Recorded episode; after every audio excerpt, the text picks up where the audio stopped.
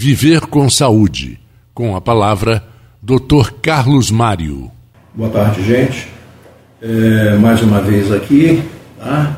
Espero que todos tenham tido um, uma excelente virada de ano, tá? Que 2024 seja perfeito para todos nós, tá?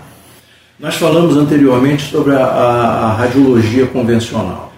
A radiologia convencional veio trazer elementos importantíssimos para a clínica diária. Tá? O radiologista passou a ter papel importante junto à comunidade médica, orientando nos diversos exames. Tá?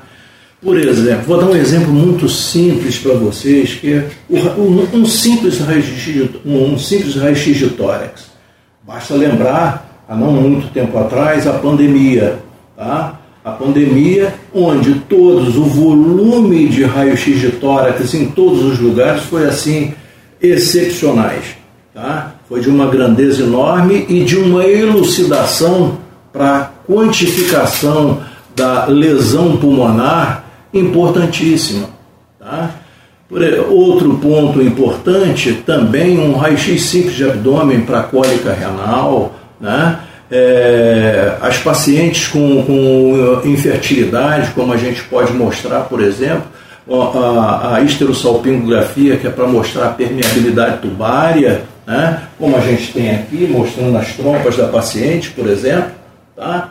as trompas bem permeáveis e que não tem fator mecânico para impedir a gravidez. Então, o raio-x o raio convencional é uma modalidade de exame que, independente da época, da evolução tecnológica, não vai morrer nunca. Ele vai continuar sempre sendo utilizado da melhor forma possível e como um exame rápido e de custo, eh, de custo barato para se fazer.